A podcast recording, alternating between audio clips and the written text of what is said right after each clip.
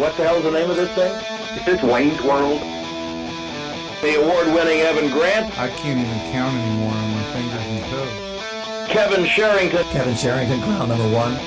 Barry Horn. He tried to get me in mid-chew. Hello, everybody. Welcome into another edition of our Sports Day DFW podcast, Ballsy. And we have the most ballsy guy I know on the line with us. Well, hold on. Let's say who we are first. Oh, that's great. I'm Kevin Sherrington. I'm Barry Horn. Evan Grant is not with us. And we have on the line, we have... Rick Goose Gosselin, columnist with the Dallas Morning News and NFL Hall of Famer. Savant. Goose, how are you? I'm doing great. Going to the combine this week. That's number 25. Can't wait. 25. And that's all. You know, it's only been going on since 1982. So that's of the 35 you've been to all but 10 of them, I guess. Does that sound right? Yep. I've been the combine started out in New Orleans, and I've been to the Indianapolis segment. You know, back in 92 when they made me the NFL writer, Dave Smith told me, you got to cover the draft. And I said, well, if I'm going to cover the draft, I better know what I'm talking about. So I figured I'd better get up the combine, see all these players, talk to all these coaches. And you do that. I know you've got file cabinets all across your office full of notebooks that are full of information from scouts and coaches and I'm sure everybody else and the notes that you've taken from all those interviews you've done over the years. Yeah, and they've come in handy. When the Cowboys signed Greg Hardy, I dug back into my draft notes and wrote a story about that. And, of course, this last week I wrote a story about Tony Romo. I dug up the notes from the 2003 Combine from the interviews. Tell us about that. You actually talked to Tony Romo at the Combine, and tell us what that was like. Yeah, there were two of us, myself and Michael Hariff in Detroit News. Back then, I was asking the NFL to bring in all the players. I wanted to talk to everybody. I would research all 300 players at the Combine and try to talk to everyone. So I asked for Romo, and he wasn't in much demand. People wanted to talk to Carson Palmer and Rex Grossman and Kyle Bowler in that draft. Tony Romo wasn't even on the map, so there was two of us, myself and Michael Hare. And I asked him, you know, just three questions, you know, about winning the Peyton Award and if he felt out of place coming to the Combine with all these bigger school kids and where he thought he projected. And he showed me some swagger then. And then... Of course, he goes undrafted. Cowboys sign him, and now he's the all-time leading passer in franchise history. I believe in your column you said you thought he would have been was a sixth-round value. Is that right? Yeah. I am his 11th quarterback on my board. I have him in the sixth round. The guy behind him was Ken Dorsey of Miami, Florida, and he went in the seventh round. So on my board, they skipped over Romo to take a lesser player. It's a good thing for the Cowboys that happened, isn't it? Yeah, I'm very fortunate. I also had Tom Brady in the sixth round. There you go. Well, you hit that one right on the nose. Way to go. Cowboys look for a quarterback in the sixth round this year. Yeah, right. How did he get invited to the Combine coming from Eastern Illinois? How does he get there? Yeah, how did he get invited to the Combine? Because, you know, that's a pretty select company. Well, first off, he won the Peyton Award. He was the best player in Division I AA that year. And second off, they asked a couple quarterbacks to come to throw. He wasn't even part of the major Combine. He wasn't one of the feature performers. They needed him because a lot of the top quarterbacks don't throw. And they needed some arms, so it's usually a friend of a friend that gets invited. I'm not exactly sure if Tony had that friend or if he got the invite because he was a Peyton Award winner, but he basically threw the wide receivers. They were watching the wide receivers when Tony Romo was passing, not necessarily Romo himself. So he was a prop. He was a prop, exactly. Yeah. Now, Goose, because you brought this up about the fact that obviously we all know that Tony Romo was a free agent. We all know that Tom Brady was a sixth-round draft pick. And I wrote a column for today talking about, you know, what the Cowboys should be looking for and what they should try to do. And a good column it was, Kevin. Well, thank you so much, Goose. But I was just bringing that up because I have advocated for them taking a quarterback with that fourth pick, but only if they believe in that quarterback. If they don't really believe in him, well, then don't use that pick on him. And I think the point I want to make is that I think you have noted this in the past. Even though Tom Brady was a sixth-round pick and Tony Romo was a free agent, those kind of things are few and far between these days, finding a quarterback of that stature in that kind of positions. There are no slam dunks. You know, a lot of people saying, the Cowboys shouldn't take a quarterback in the top five because they may miss on a quarterback, and that sets the franchise back. Well, Jason Smith was an offensive tackle. He was the second overall pick of a draft out of Baylor. He was a bust. Trent Richardson was a running back, third overall pick of his draft. He was a bust.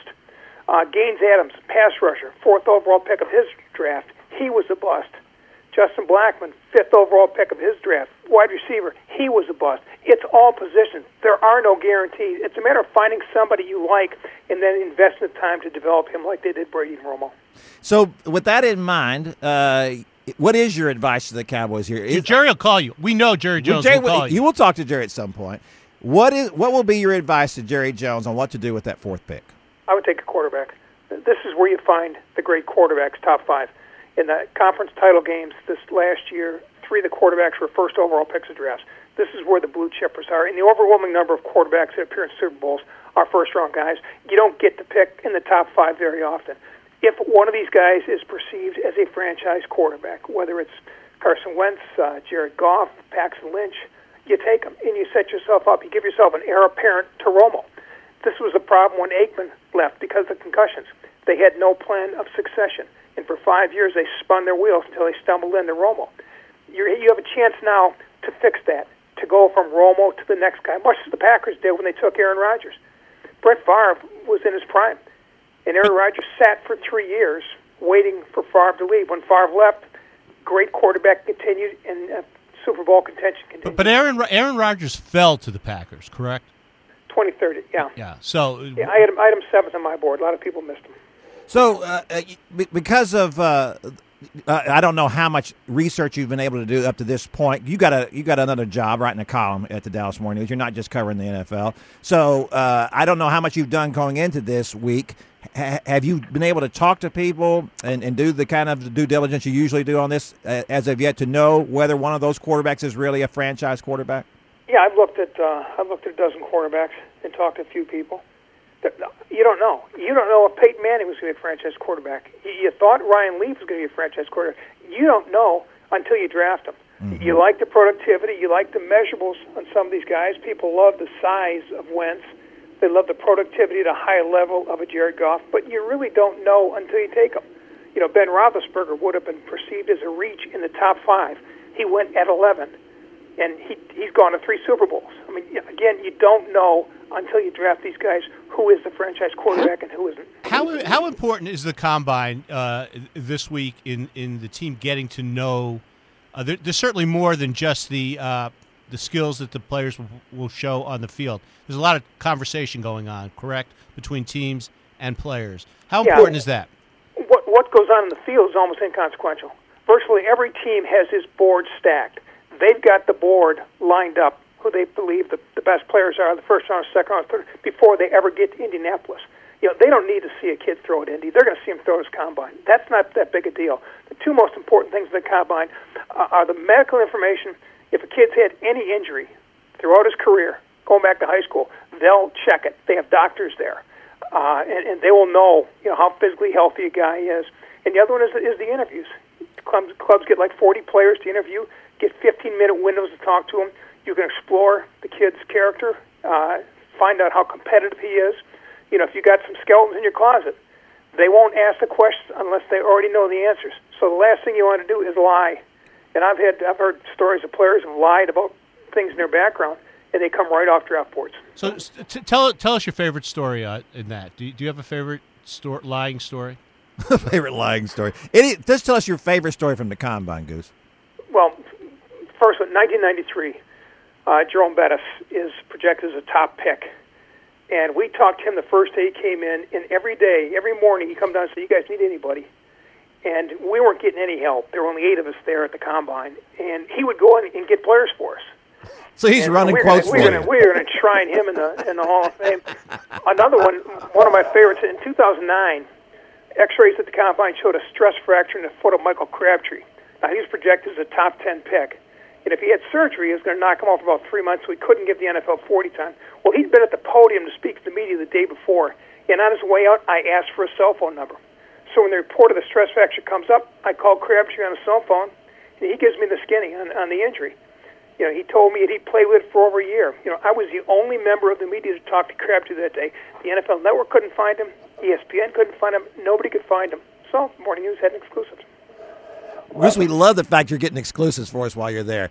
Do you have who is your all-time combine. We're going to ask you for your all-time combine bust and your all-time combine hero. I don't know if you could talk about a guy busting out at the combine, but I know the expectations of Michael Sam and the media crush when he showed up for the interview room. That had to be one of the biggest crowds. I think he and Tebow were the biggest crowds I've ever seen for a single interview. And the expectations, this is the SEC Defensive Player of the Year, and he's going to be a high draft pick. Well, it turns out he was a seventh-round afterthought and wasn't much of a player. But I don't know if I call him a bust. Most NFL people had him as a late-round pick as it was. Is there somebody you saw who was just a workout marvel, who did everything right, who had great speed, great strength, great jumping ability, and just wasn't a football player? Mike Mamula was a good example. He ran himself and lifted himself into the top in the top 10 of his draft. I think he probably entered that combine being a third-round pick. And he was a good player, but he certainly didn't play to the measurables. They expected him to be Superman. And he wasn't. Well, and a guy who did this load last year was Byron Jones. Do you feel like the Cowboys were ready to draft Byron Jones before his performance at the Combine? He was on the board in that range. I don't think the Combine, at his campus workout, he would have given them the same numbers as it was. Which I believe that broad jump was a world record. Not bad. Not bad at all. But so, if it's in you, you're gonna put it out there. No, I'd say yeah. It probably had an impact. If you like a player, you may move him up a little bit on the board if he runs well. If you don't like a player, you may move him down. Now, if you like a player and he runs slowly, you wait till his campus workout and then project him based on what he runs at his campus. You'll run him until he gives you time he likes. So you're saying that these organizations, because this is news to me, you're saying that these organizations have, 75% of the information they need on these players even before the Combine? Oh, yeah. Yeah, bottom line, when you scout a player, watch the tape. Can he play or not? Right. And if you fall in love with a guy based on what he did in the Combine, you better go back and look at the tape and see what kind of player he was. Yeah. He may have been a workout wonder in Indianapolis, but, against Vanderbilt, was he sacking the quarterback? Against Ohio State, was he running past the corners? What was he doing on the field? And 98% of drafting is looking at the tape, not looking at the workouts. You do see this. I remember stories of guys over the years. They go to the Combine, and when it comes time to do the reps on the, with 225 pounds, they're doing it 10 times. And so it's a defensive lineman. So they're shocked that this guy is not doing that kind of thing. But I would guess those kind of things are pretty rare by now. Even when a guy is that bad it's something he's supposed to be good at. Yeah, I remember back in the 90s, an offensive lineman came in from Washington State and did 2 reps on a bench. And that kind of knocked the pins out of his draft stock. I think that was John Candy playing Johnny LaRue. I think that was that character. Oh, 2 reps with 225. Wow, I think I could do that. I could do 2 reps with 225. I could. Hey, if the top 3 quarterbacks that people think going into the draft are gone, the Cowboys do not take a quarterback in the with the 4th pick in the draft. Who do you like down lower? The B class quarterbacks. Let's say B class quarterbacks. What is the thing about Connor Cook that Cody, people are worried about? I think Cook ends up in the first round. I think there will be 4 quarterbacks in the first round. Whenever a quarterback's drafted, teams are reaching. You have a need, you want the player, and if you stacked quarterbacks on your board, they wouldn't be as high as a lot of players you're going to pass over to take them. But in that second tier, Christian Hackenberg at Penn State is interesting, but I personally think he's going to the Texans. And I think he looks as a... There's a Bill O'Brien connection there? Yeah, because he had a great first year with Bill O'Brien. And the next 2 years, he went downhill. I think O'Brien thinks he can probably steal him in the second round and get him back to where he was playing that first year at Penn State. I like him. Cody Kessler at Southern Cal would be a good get. Brandon Dowdy of Western Kentucky is interesting. Brandon Hogan, Stanford, you like a big college kid. And the other kid that's interesting is Dak Prescott, a guy that can run and throw. He's the Cam Newton of this draft. I'm not sure where he goes, but I think it'll be a team that wants the same type of offensive dimension that Carolina has with Newton. What is it that Connor Cook is supposed to have done that he didn't go to the Senior Bowl? And it was supposedly some kind of personal issue or I'm not sure what it was. what I heard was the injury. I mean, if you saw him before the injury, I mean, he was a first-round draft pick, a high first-round draft pick. But after he missed the Ohio State game, he came back, and if you saw him throwing the ball in the Big Ten title game in the Cotton Bowl, the arm wasn't there. And if your arm's not there, don't go to the Senior Bowl. Yeah. And I think he and I'm not sure that he even throws here. You know why? You know, when you go on campus, they script you your 50 pass workout, and you get to highlight what you do best. So I'm not sure if I'm Connor Cook and there's any lingering effects of the arm. I'm not sure I'd throw at the combine. So then why should he go? He's just going to introduce himself to talk to me, interview, correct? Yeah, like I said, the stuff on the field is almost inconsequential. So getting back to the medical reports, all the teams get the same medical report. Is that correct? Yeah, it's shared, right? It's shared, but the interview process is different. And I'm told teams, even aside from the official interviews, they look to catch guys in the hall, guys everywhere. It's just they can get some more information from them, correct? Yeah, they got a mixed zone in a separate building that we and the media don't have access to. And just players can show up, and you got assistant coaches and scouts over there and just talk to kids, see what they think. You know, they did the same thing at the Senior Bowl. A lot of these teams talk to a lot of these players at the Senior Bowl. You know, they've got a lot of intel already before they ever come to the combine. All right, Goose, I want to ask you, we know you got to go, you got to do a chat, but I want to ask you one last thing, because I've been saying this to everybody we've had in, anybody who's talked anything about the NFL. What are the chances that the Cowboys, that Jerry Jones takes an Arkansas guy to be Jason Witten's successor, my God, Hunter Henry? With the fourth overall pick? No, not that big. Will he make it to the second round? I wouldn't be surprised if they take the running back out of Arkansas. Yeah.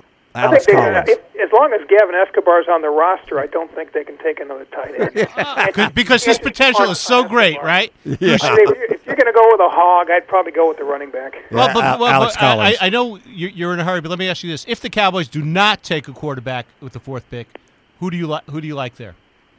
The best pass rusher on the board, and I wouldn't be adverse to have him take another pass rusher in the second round. I mean, if you watch the Broncos, you win Super Bowls with quarterbacking and pass rush. If the Cowboys don't have a pass rush, with Gregory gone, they're still 12 to 15 sacks away from being a Super Bowl contender. They got to find that this year. If that's Noah Spence, do you take him with that baggage? Wow. After Gregory, after Hardy, I don't think they can take Spence. I'm sure they'll have looked at Joey Bosa. Through and through, but Spence may be the best pass rusher on the board. But again, after Hardy and Gregory, I'm not sure they can go that route. I don't think they can either. Goose, this was delightful to have you here with us. Oh, always my pleasure, guys.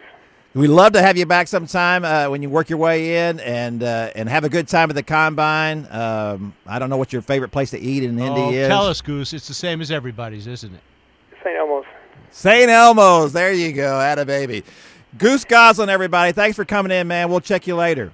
Okay, guys. Thanks, Goose. There goes Rick Goslin, one of the all-time greats, an NFL Hall of Famer. Certainly been to all the – he could tell us a million stories from the Combine, I'm sure, he's been to 25 of them. It's always remarkable to me, whose memory is just a jumble, that he can remember – years, names, dates. Yeah, I can't do it. I can't do any of that. I'm doing well to remember my children's birthdays. Do you know how many children you have? Four, as far as I know. Yeah, four as far as I know. Yeah. I'm gonna play this clip for your wife. Four as far as I know. I think she'd say the same thing. I think she'd be very interested in. She'd say the same thing. Here's the interesting thing to me that Goose just talked about though, when he said, and he first thing he said was they should take the best pass rusher on the board, and which is why I brought up Noah Spence's name. Correct. He is the best pass rusher on the board. Tell us about his baggage. He's got some baggage there. He started out at Ohio State. He was a five-star recruit. He was supposedly, I guess, was Urban Meyer's first five-star recruit at Ohio State, and he was every bit of that. He was a great player. Got involved with ecstasy, the designer drug, while he was there. Failed multiple tests until finally, not only did Urban Meyer kick him off the team, the Big Ten kicked him out of the league. He couldn't even go to another Big Ten team. And at that point, he ended up at Eastern Kentucky. He's a very good player at Eastern Kentucky and supposedly had gone through some rehab and everything was going well. And then last spring got busted for public intoxication. So surely the Cowboys cannot take him. Surely. I would never say that. I would say they can and they shouldn't because, as I wrote today, that was the whole point of my column, you got the fourth pick of the draft. Don't take any chances. Take the very best guy you can take, the surest bet you can take. But there are no, we just heard from Goose, there are no sure bets. I don't know, it's not a sure bet, it's just the surest bet you can take. You don't want to be able to look back and say, you don't want anybody looking back and saying, I told you so. This guy had a history and you took him anyway. Well, why would you do that? And Noah Spence may work out just great. He may be an unbelievable player, but you don't have to take him with the fourth pick. He's not going to go that high. We always talk about the Greg Ellis, Randy Moss thing, right? Right. Where the Cowboys took Greg Ellis at 8 instead of taking Randy Moss. And so everybody forgets the fact that where did Randy Moss go? He didn't go 9. He didn't go 9. He didn't go 10. He didn't go 10. Where did he go? He went 21. 21. He fell that far. And if you look at the guys that got taken before him, that's a very poor draft. At the top of that draft, you had Peyton Manning at 1, and then you had Charles Woodson at 3. And Randy Moss is right there with both of those guys. Who's 2? Do you know? I can't remember who it was. Goose would know. Yeah, he would. But the point is that a guy like that, a guy like Noah Spence, is going to fall. And if let's just say this, and I don't think the Cowboys should take him, but let's say this. If at 4 you don't have a player there that you really believe in, if you don't think if I'm the Cowboys, I know this is what John Machota has said, and if they don't want to take that quarterback, if they don't believe in one of those quarterbacks, I think they should take Jalen Ramsey. He looks to me like the surest bet in this draft. But he's not a pass rusher. He's not a pass rusher, but he's a great defensive back, And you know what? The Cowboys could do a lot worse than loading up on defensive backs. Look at the difference that Earl Thomas has made in Seattle with that secondary. There's some people who believe that there have been a couple of years where he might have been the defensive player of the year in effect. So I believe that's probably what they should do. But if you don't believe in that, if you don't believe in this fourth pick, that you don't see a guy there that you think this is the real deal, then you know what? I hate to say this because I know fans are going to go crazy. You trade down then. Oh. Trade down to 8, 9, 10, and pick yourself up another draft pick, another second or third round. It never seems to work out. I don't know. I'd have to go back and look to see if it works out. And I think it has worked out in the past sometimes. But look, you don't want to make a pick at 4 that you feel like we're just kind of really making this pick. As I said before, there's a difference between making a safe pick and the surest pick you can make. I'm not saying that you just take a guy. I think that Greg Ellis was the safe pick when the Cowboys took him. Was Ryan Leaf the second pick right behind Ryan Manning? Leaf? Why didn't I know that? That's correct. I should have known that, yeah. Peyton Manning, then Ryan Leaf, and then Charles Woodson. So that's like taking Sam Bowie ahead of Michael Jordan, isn't it? Yeah, it was. Yeah, it was. Showing our we could remember back. Bowie is what it was. It's David Bowie and Sam Bowie. Okay, I could remember back to 1984. 3 or 4, 85, yeah. But I can't remember yesterday. Well, that's like that stuff you remember from your childhood, right? Yeah. Yeah. So I'm still in my childhood. Yeah, you started your second childhood. So I think this is interesting. I thought the most interesting thing that Goose brought up was the fact that these teams already have their minds made up pretty much. They got their boards made up. Well, I spent time with some agents last week and a TCU defensive back, Derek Kindred, who's on the cusp. It's a nice story that you had in Sunday's paper. He may get drafted. He may not get drafted. They're very high on his 40 time. They think his 40 time will determine if he does or does not get drafted. If it goes the 5th round, 6th round, 7th round, or is a free agent. But now I can't even remember what my point was. Oh, I know. But they said they're big on that. But they also said it's very, very important. And they're tutored for this, and they actually go to clinics for this. The interview process is extremely important, and and they said coaches and scouts and GMs will come over and they'll hit kids with all kinds of questions in the formal interview and the informal. I think they can ask they can get 30 players formally, and then they make sure to talk to 300 players. Is that right? 300. That's a lot. There's 330. I think there's 330 in invitees. Of course, and you and I know, we interview people for a living, right? Sometimes. Yeah. And how many times do you come away from an interview thinking, I got what I needed from that person. I feel like I know who that person is now. And how many times do you say, but when you interview somebody, and I know you because you're a pretty good reporter, you know a lot of the answers to the questions before you ask them. Like being a lawyer, right? Yeah, but you know the question, and you talk to other people about them, which is probably just as important as talking to that person. Right. You got to know what to ask these guys. There's no question about that. But I'll give you an example. Last year, they talked to Randy Gregory at the draft, right? So did 31 other teams. They did. And one of the things that came up was the fact that Randy had failed the drug test at the combine. Correct. And it also had reportedly failed a couple of drug tests at Nebraska. Correct. Pretty much, as we understand it, always for marijuana. He's a very bright kid, a good kid, comes from a good family. I think the feeling is that he kind of self-medicates himself. It's not like he just wants to get high all the time. It's like he has some anxiety issues, and this is how he chooses to medicate himself, is with this marijuana. And he gave them all the right answers, and they were very high on him, for lack of a better word. And they took him in the second round. And as I noted today, I don't believe that was necessarily a bad pick. It's the bottom of the second round. And this is not a bad kid, but a kid who's – and, of course, now he's tested as a pro. How many times? Well, 4 times altogether, counting the combine. Right. And 3 times as a pro. To get suspended for 4 games, you had to flunk 3 tests. So it's about once a month or – well, whenever it is. I mean, it's unbelievable. You could think in a year's time you could be tested. Well, what does it tell you? Did he not learn from his draft experience? No, he didn't. So what does that tell you? Well, I think it tells you what his anxiety level is, probably. I just think that he's got some emotional issues. There are probably 31 other teams laughing at the Cowboys right now. Could be, but let's go back and look at the draft. At the bottom of the second round, what players are people getting? I will say this. What they should have gotten in that draft last year was a running back. Did they get a running back in that draft? No. No, they did not. Did they get a backup quarterback in that draft? No, they did not. And so those were things they could have done. Had they, then there were certainly running backs available in the second round, because there were running backs. The Buffalo Bills got one in the 5th round who was very productive for the Bills this year. So certainly they could have done that. I don't rule that out. But I also, the fact that they didn't draft a running back at all tells you what makes you think they're going to draft one in the second round. I don't know, but maybe they could have drafted an offensive lineman. Well, they did. Well, they drafted one who didn't play, Chaz Green, in the 3rd round. Right, I believe he was the 3rd round. Yes, he was. But that team needed help. That team needed help. Sure, it does. I'll tell you this. So what everybody tells you, they can use help this year at any position. They could have used help at any position last year, and so now you have a Randy Gregory and the offensive tackle who've been not helpful. Chaz Green, no, neither one were productive at all. But I will say this: as we know, they drafted a defensive end the year before, and that defensive end was not productive. But right? You're talking about DeMarcus Lawrence, and then this last year he was. And so the general feeling is that defensive ends need about a year to really get going. And in Randy's defense, he was out, for several games this year with a bad ankle. You're not going to sit here and defend. Are you sitting here and defending Randy Gregory? A little bit. I'm just saying a little bit. You can't. The guy was hurt. He played that first game and was very productive. He wasn't any good after that. Was he not any good after that because all of a sudden he just couldn't play?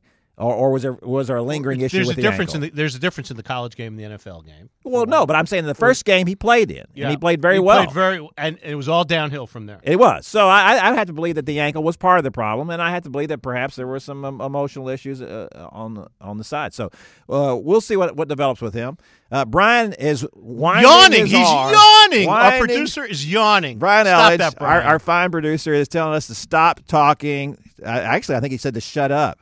That this stuff is mindless. Because he can't wait to talk to Evan Grant. Yes. Evan's his little pet here, and we're going to have Evan on the next podcast. So we have Donnie Nelson on one of our podcasts this week who speaks about the Mavericks and the building of rosters and the addition of David Lee. We had Rick Goose Gosselin talking about the Combine, and we're going to have our old pal Evan Grant, the 3rd member of Ballsy, on to speak about the Rangers and spring training.